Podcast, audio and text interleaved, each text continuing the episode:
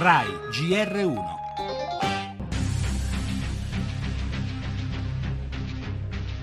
Noi dell'ISIS arriveremo in tutta Europa, in Belgio, in Francia, in Germania, Svizzera e America. A parlare sono tre militanti armati. Sgozzatevi, fate tutto quel che potete contro europei e statunitensi. Tra le circa 30 persone arrestate in vari paesi, due belgi erano diretti verso l'Italia e sono stati fermati quando erano ad un passo dal nostro paese nella regione francese di Chambéry io penso sicuramente che abbiamo un allarme attorno al 7, diciamo così. Su Roma la cristianità San Pietro non ha nessun riscontro al momento in termini di intercettazioni, però c'è la rivista ufficiale del Daesh mette in copertina l'obelisco di San Pietro con la lugubre bandiera nera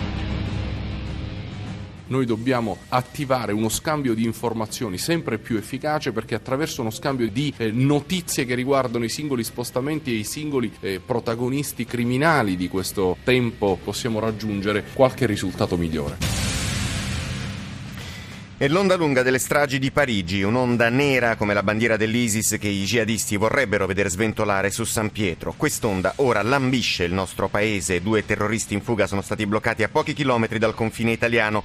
Allerta al grado 7 su 10, secondo il responsabile della Farnesina, Gentiloni, ma nessuna minaccia specifica, insiste il ministro dell'Interno Alfano, pur chiedendo più collaborazione tra le polizie europee, che ieri hanno sferrato un duro contrattacco con una trentina di arresti tra Belgio, Germania e Francia, dove è stato preso anche il complice di Koulibaly, uno degli uomini che ha terrorizzato la capitale francese. Le altre notizie del giornale, il ritorno a casa di Greta e Vanessa e le polemiche ancora sul presunto riscatto pagato per la loro liberazione dopo mesi di prigionia in Siria, dove le missioni di cooperazione sono rischiosissime, lo riconoscono le stesse associazioni di volontariato. Vietato sbagliare, lo dice il segretario Premier Renzi alla direzione del PD in vista del voto per il nuovo capo dello Stato. Il Papa nelle Filippine piange le vittime provocate dal tifone del 2013 proprio mentre un altro ciclone costringe il pontefice a un brusco cambio di programma. La squalifica classifica di Carolina Kostner e il calcio tra campionato e colpi di mercato nella nostra pagina sportiva.